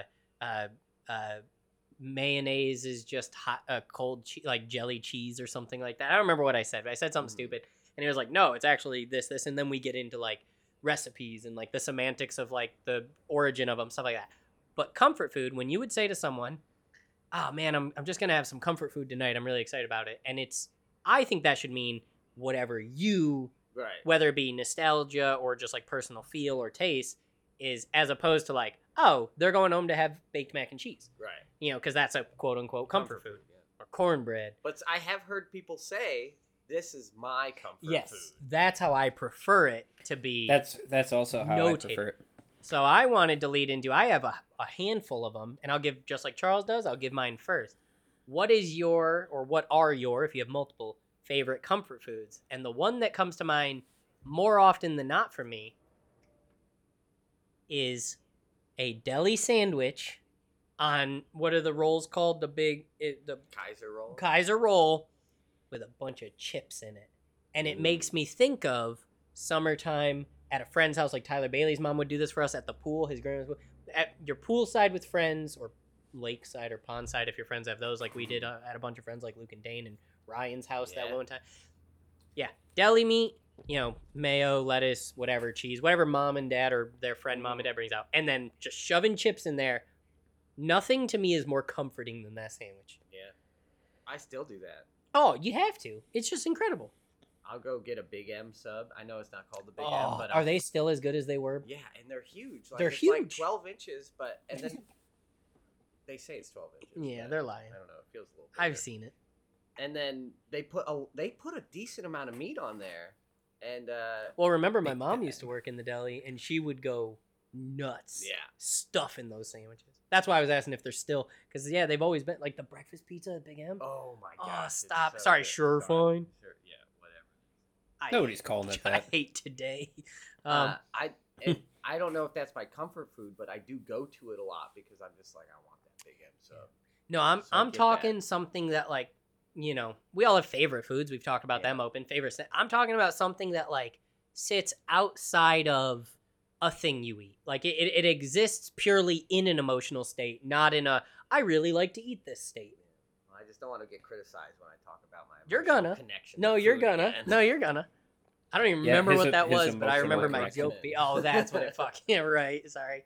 Yeah, I got a couple. Okay. So here's one. If it's something I'm making at home, probably those Vienna sausages in the croissant rolls. Like, that's a huge one for me. If I've had a bad day and I go... Because you have a bad day, you take some Pillsbury Doughboys, wrap around sausages, and call it a night. I'm onto something with that. I'm gonna call Daniel Powder up, see if I can license that. You probably can. Did you know it was sang by Daniel Powder? Yeah. Yes, everybody knows that. You don't get to pound it. You're not here. Yeah. So. Yep. So that's one. I love doing that. And if I'm getting takeout food, probably Thai food. Like, I love just getting... See, that doesn't count because that's just like on the menu for you. You're just like, hey, what are we feeling tonight? Thai food's on the menu. Like, it's not like... It has to be something that's like a massive decision outside of the meal. I don't think that I really emotionally connect myself to most foods, besides maybe those Vienna sausages and Pillsbury Doughboy. Yeah, the Vienna sausages ones I buy, even though you have them all the time, those are definitely your, like... I don't have them all the time. I'll make them like once every 2 to 3 months. You have them an alarmingly large amount of time for people who eat Vienna sausages. So I would have them more often, but you told me like 3 weeks ago you just woke up on a Sunday and was like, that's it, not even bringing them to something, I just want these, and you made them. Yeah, I made them for lunch. And before that, the last time I made them was with you. No, you took them to Ryan's or Mosier's or Ryan's or Mosier's, one of them. I don't remember the party. No, I didn't. Oh, what'd you take to him? He dropped the ball. He didn't bring anything. Oh, you freaking jangle. Yeah, I didn't bring anything. No, we brought buffalo chicken dip. Oh, the white trash food. Don't even get me started. It's so good. I don't care. For the record, we do. None of us find it to be white trash food. Mason's just an idiot. Yeah. Yep. I can't wait to school him in some food. We mentioned that in our first podcast too. For him. Yeah. Comfort food for me. Yeah. I don't know if this is just nostalgia, but don't you guys love that damn pizza from Owego? No, not Owego. Waverly? Sopranos. Yeah, that's mostly Mason. Okay. Mosier does it now too, I guess. Yeah. But I always do this thing where I think I want a bunch of Tostino pizza rolls. But they're the worst. And then I'm like it's like a nostalgic thing, and I do it, and I'm like, this was a terrible decision. See, that's what I'm talking about comfort food wise, because like they're like you don't need it. It wasn't a good idea, but something in your brain is just like, ooh, yeah, I need it. I do it. They're like greasy, and then when you bite into them, they explode into your mouth and burn the roof of your mouth every single time. It's an experience. I actively think that Totino's pizza rolls as a food should not exist. Yeah. I eat a lot of trash like Lunchables and, you know, potted meat and stuff, but Tostinos are bad. Yeah. I have the same thing you do. Brandy and I buy them. We throw them in the air fryer. We throw them in the oven, whatever. And we eat them, and we're like dipping them in ranch. And we're just like, why do we keep doing this? They're not good. I got another one. You know that feeling when you're just rebounding from being pretty sick and you're on like your last day before you're going to be back to normal and you're starting to get your appetite back and maybe starting to be able to breathe a little bit? Oh, yeah. Love that feeling. That's the exclusive only time that I purchase Dinty Moore beef stew. Franny is going to hear this and you know what? We might start our harem. She's going to love it. Yeah. She loves that bullshit beef. I hate that stuff. I mean, I don't. It. I'll eat it. But yeah, she loves that. It's like salty. It's got a shit ton of ingredients. Also, I don't want an ovulation station correction, Franny. You love that. I know you do. Your mom gives you a can of it every year. And she buys us a pantry box for Christmas with all of Franny's favorites. And that's always in there because she loves it. And you know what, Franny? It's okay to love it. I love it too. Yeah. Charles loves it. But only when I'm rebounding from being sick, because when I look at it, I'm like, I can't eat this. Nobody should eat this. But then I love to eat it when I'm rebounding. You know what? From being sick. The soup part, the broth, the gravy, is the same texture and viscosity when cold as the congealed fat on Vienna sausages. Yeah, and you know what else it's like? It totally is. It's gloopy. Yeah. Or it's like when you open a can of wet cat food and it's got the fat on top. Yeah. Oh, Spam fat. No, Spam fat's a little more tight. Yeah, it's a little bit tighter. Yeah. I have another one. This is something I never eat and yet I am so incredibly fond of in my mind. I just never do it. Cheetos dipped in yellow mustard, crunchy or puffed. I did it when I was sick. Not a camping trip, but Franny's family rented one of those. In Hickory Park, they have the little cabin-y thingies. Uh-huh. And I got really sick, and we were just kind of watching Finding Nemo over and over again and Transformers 1 on Franny's little portable DVD player. Mm-hmm. And I was eating snacks, and I, for some reason, Cheetos, they were the crunchy ones in this moment. I tried it with Puffs later, in yellow mustard, and I loved it. And now, very, very rarely, I will remember that I love it and then eat it and feel like so good. That's right. And yet it still never, it doesn't occur to me to do it. It sounds disgusting. No. Yeah, I was thinking that. I know, but just those two things, you generally don't see those things. That's weird as fuck. It happened. It happened because you sound so crazy. Right, I dip pretzels in mustard. Okay. Whether it be soft pretzels or hard pretzels, I dip it in mustard. That's a classic. Yep. And we didn't have any pretzels, and I still wanted mustard, so I dipped my Cheetos, and I was like, changed my life. This is a whole new world for me. Love it. The other comfort food I have is similar to Charles because, I don't eat Chinese food much, but when I do, right, I always get, no matter what restaurant it is, I get a large house special lo mein. And Franny likes lo mein. It's got to be the house special version because every restaurant puts a different mix of meats in there, and it's always the greasiest version of lo mein. Oh, no question about it. It's the one where when you slurp it, your lips get gross and you have to wipe them down. And I like to do that when I'm really sad or I'm hungover or I just want to have a day where I'm just I want to do more to harm me right now. Yeah, I'm just bring on the hurt. Just you know let's what? Do it. I've been turned on to lately? Beef lo mein. Okay. Never in my life had I ever thought to have it because chicken and pork are the defaults. Right. Like at a at a buffet or whatever, okay. Or in a combo meal they always show the chicken pork one first. And then it's beef's an option. Well, Franny one day was like, you know what? Because she was ordering just a pint. Let's try beef lo mein. It's great. It's shockingly good. Because I don't really care for lo mein. And yet I was like, I would order this regularly. Now I used to order Chinese food you pick one item off the menu and that's the thing that you get. Oh, yeah. You know what I mean? Now I really like to order pints of separate things. I can't do that. Because it is so much less cost effective. Yeah, it's crazy. I would rather order 3 combo plates of those things, even though it'll be overall more. I get more food, and in my mind, I'm like, I gotta do it.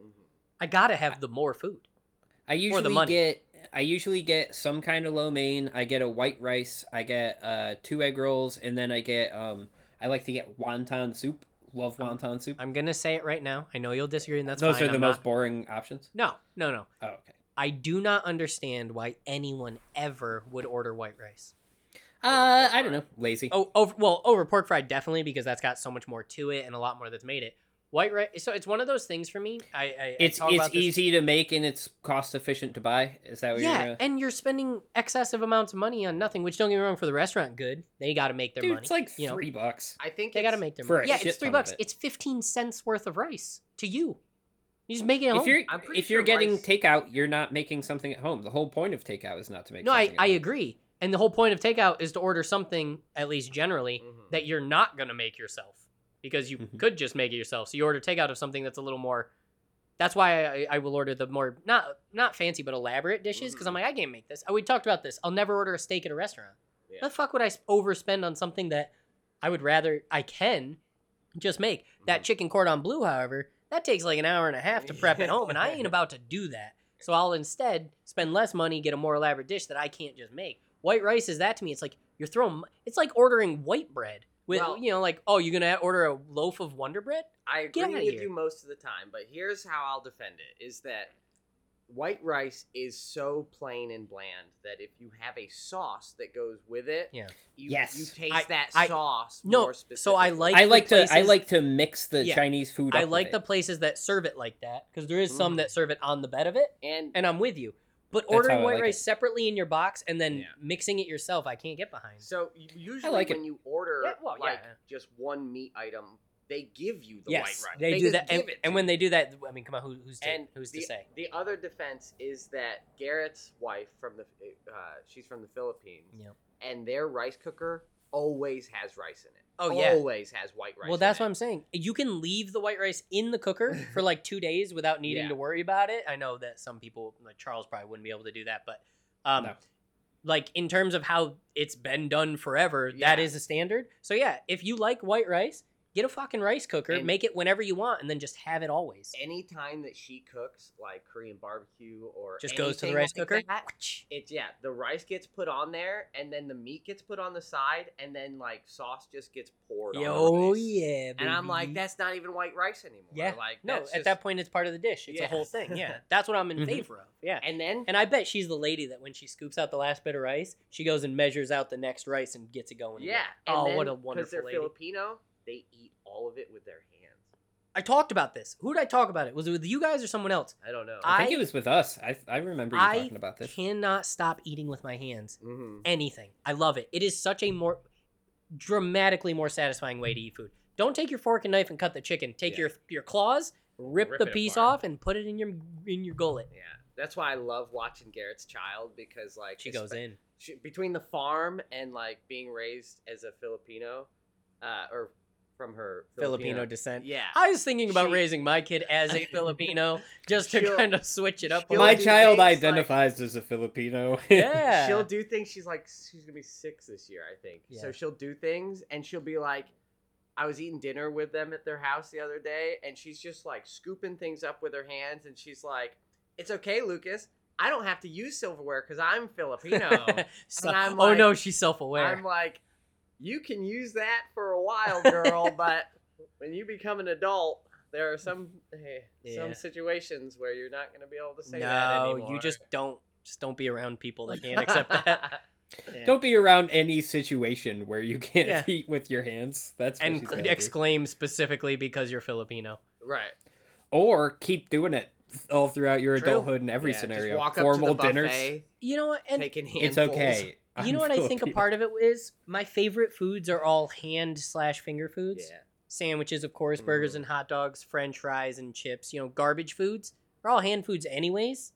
Why can't I extend that? I know why it is. It's because your hands stay dry when you're eating. Yeah. Getting sauce on your hands is like. Yeah. Spaghetti is like, I've done it. Baked ziti is better eaten by hand. Spaghetti is hard because you have to like your strands everywhere and whatnot. You can still do it. But baked ziti, where you can just grab the ziti and sometimes it's clumped together because of cheese and whatever, you can just hand eat that. It's better. Guaranteed better. Also, I don't know how you get any work done around here with that picture sitting on your wall all the time, because I keep talking and looking at Charles and looking at you, and then I'm just like, who said I get work done? Oh, there's not that thing again. You're drawing some...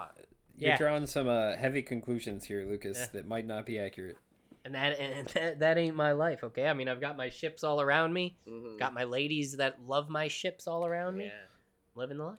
Okay. So, So sometimes I'm thinking about something and my brain's like, if only they invented something like this. We were just talking about eating things with our hands, and I thought to myself, if only there was some kind of hand bidet you could use to hose your hands down after you eat.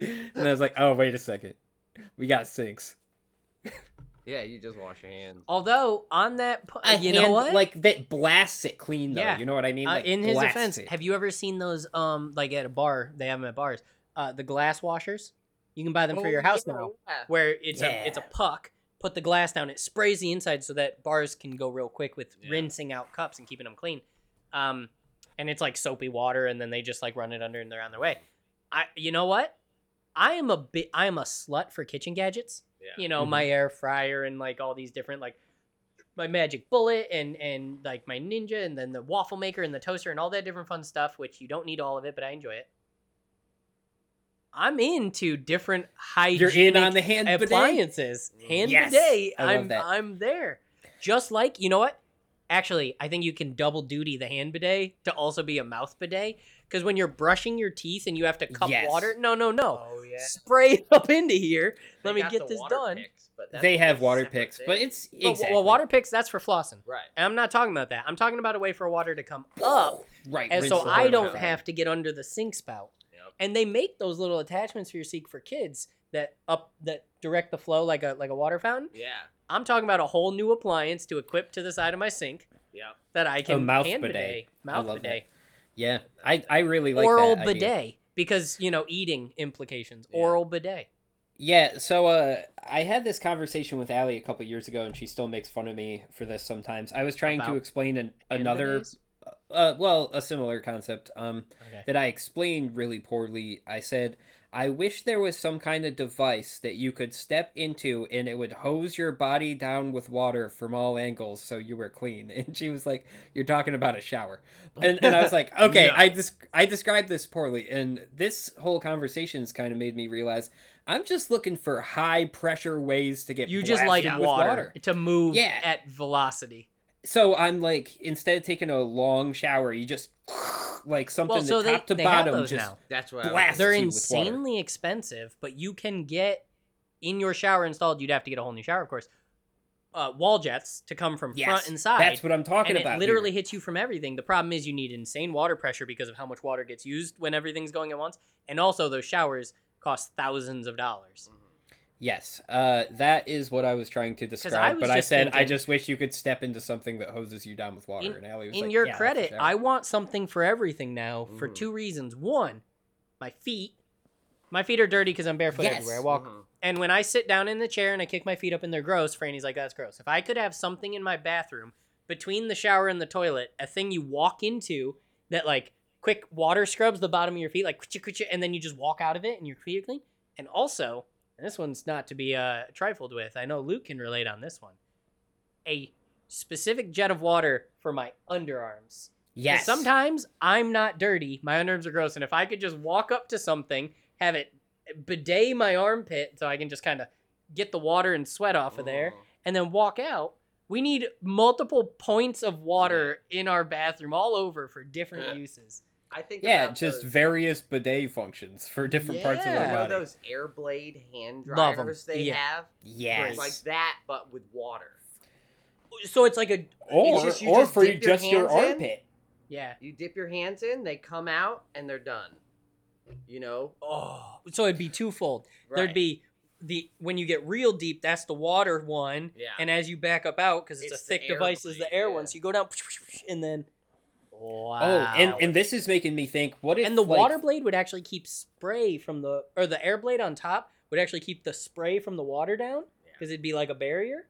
Oh, boy, So what if you could have, like, a wall-mounted armpit bidet, and then right next to it, like, the equivalent of a hair dryer that just blasts your armpit dry right afterwards? Could you imagine that? You know what I want? You know what this is all making me think of? Have you guys remember Iron Man, right? Yeah. Iron Man 1. The first big suit-up scene in his basement where he's standing in T-pose and the machine is just putting pieces on him.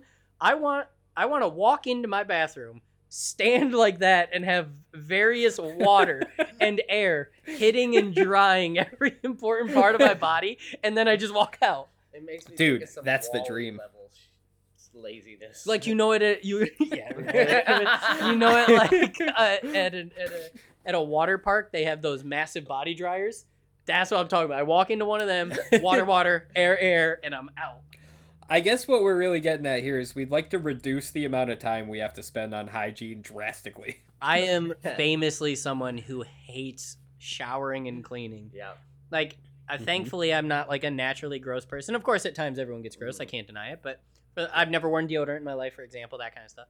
And as a kid working on the Mandeville farm, I think I was like 8 or 9. I went the entire school summer without showering once. Wow. Because Garrett and I would pool and pond hop. Yes, ponds clean you. Yeah. I don't care what anyone says. Ponds I understand that soap's not there. They clean you. Yep. How do you think they used to do it? Yeah, how do you think they used to? Well, they didn't, actually. They didn't used to do it. They didn't used to clean themselves, though. Like, no, they would just not do it. With no intent. I used the pool and pond. Like, I'd go down in the water and, like, rub myself. Like, this feels like what I need to do. Dude, they would go days or weeks or months without bathing in the water. But anyways, especially in, like, the 1800s. Like, clothing in the river and stuff. No, if they would go clothing. They would go long periods of time without washing at all. In any capacity. Yeah. Or changing their clothes. Yeah, but were you there? How do you know? Hello Tushy should have sold products back in those days. Can you imagine the 69ing in the, like, 1200s? Oh God. Boy. I'm imagining. Yeah, that's a concept. Yeah. I don't think they did it. Trouble not Maybe they did do it, but I don't think they did it. But anyways, actually, I bet they did do it because there's lots of, like, fellatio-related, oral-related work from, like, the Egyptian times and, like, the Viking times and all that. That shit that happened regularly. We'll have the ladies look this up and verify it on the ovulation station. But all I was going to say was I just... Garrett and I would, like, specifically be, like, get yelled at by Janet or my mom and be like, you guys are gross. And we'd be like, well, time to go swimming. And we'd go swimming and we'd come back and be like, clean as new. Loved it. Now Sam, his nephew, falls in the same footsteps. Yeah, but God forbid, because we didn't get that luxury when we were kids. And fuck you, yeah, we did. Sorry, I'm really mad about the whole way I was raised. I'm never gonna get behind that. Yeah, never in my life. Well, when I was a kid, I didn't. Yeah, do this. Like, yes, you did. Yeah, we all did. I remember how much we terrorized your stepdad, and yes, we terrorized him. You don't get to get away from this one scot-free, bud. Yeah, Mr. That's Scott funny because his middle name is Scott. Yeah, I didn't even put that together. Look at us. That was a completely organic... You know what? This was the last thing I want to talk about. This is the last thing. Because I don't want to talk about this a lot because it's a heavy topic and it also can be very judgmental, but I stand by it. I was talking with Lucas about humans' innate desire to find, create, and interpret patterns. And how much I think it's horseshit and the fact that we're not aware of it even though we are.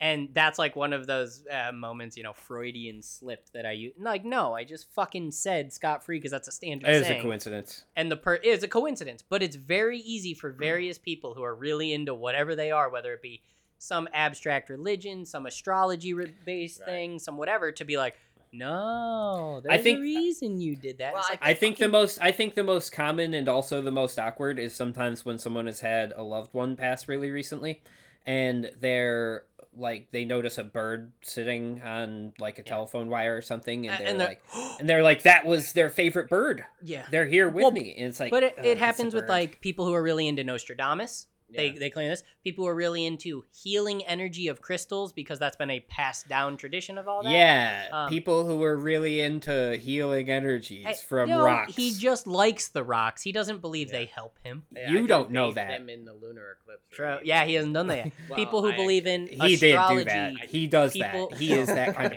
person. I don't want to talk about that. He did bathe them in the lunar eclipse. The spiritual powers of like astrology and astronomy. Well, no, astronomy is the science, astrology is the belief. People who take all this different like life energy beliefs, and the people who take like these, they take the whole history repeats itself too literally because every coincidence is a history repeat. All that kind of shit. Like there is numerous instances where we can prove and understand the fact that the human mind loves patterns. And yet we still refuse to acknowledge that what we like is just like a coincidental pattern. Well, I heard it once stated that it was like, once is a coincidence, twice is correlation, third time it's a pattern. Yeah, but like even... The more it starts to happen... But also, a pattern doesn't have meaning. A pattern is a pattern that we are obsessed with finding out why. Yeah, and it's not always hand in hand.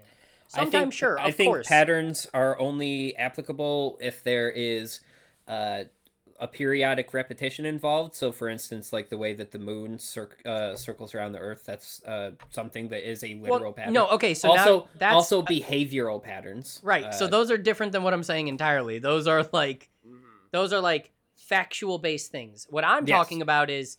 sports superstition. Every time I wear my 12 jersey, they win, and that happens 4 times in a row, so now it is a guaranteed fact to them, which it's obviously not. People are dumb.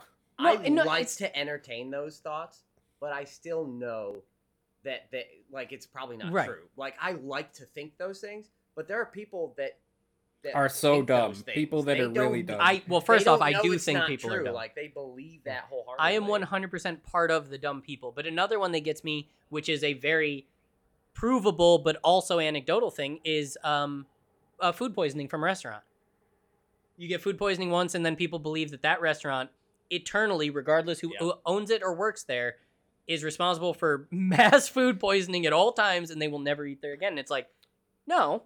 Not at all. That's completely illogical, and you're being a real fucking dumbass. Yeah. But you harp on to a pattern of either you got it multiple times or you know someone else who got it. Again, food poisoning can never be proven, by the way. Just like we all know that as well. You can assume and kind of line it up with you've only eaten 2 things, and one of them was here, and you can try to... But food poisoning can come from anything, even non-food related. Yeah. You cannot wash your hands, wipe your beard, and get food poisoning, which wasn't related to what you ate. Here's something interesting, is that one of the most overlooked sources of food poisoning is people getting dripped on from roofs or from gutters.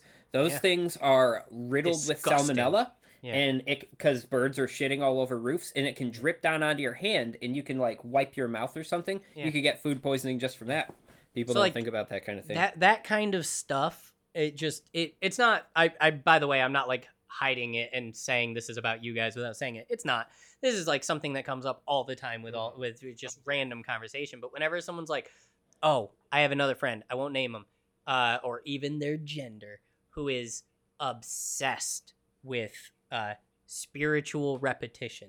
Someone's in a mood 3 times. It's because the month has bad energy because such and such is coming up, which is the anniversary of a thing, and it's always tied. And I'm like, or maybe just a little tired at the moment. Yeah. Like, I don't know, maybe just a little bit sleepy, which makes you irritable. Maybe that's it. I don't know. I will say things but like, what if we are the ones who are wrong?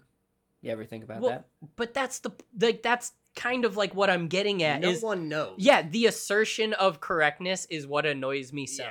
No one knows. Yeah, I'm with you on that. Especially when shit's dumb. Like you said earlier, yes, the moon orbiting the Earth and the Earth orbiting the sun. Those aren't patterns. Those are things that just, like, it's just a thing that happens. Yeah. The pattern is counting the number up, sure, but that's not a pattern. Yes. Yeah.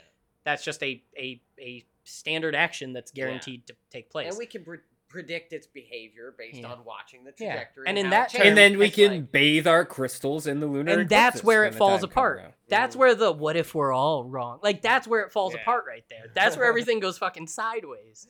I bathed my crystals when I took a time lapse video of the lunar eclipse because I was just like, I truly don't want to hear. I was like, I don't know if any of this works. I don't know if there's even healing powers in crystals, but I'm gonna do everything just in case. I'm gonna give you this. You know what? You saved it at the end.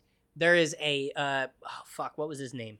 There's a really famous scientist, and he was a recluse, and he would do all of his own shit and whatever. And someone was coming to write an article on him, and they walk in, and he has a horseshoe above his door.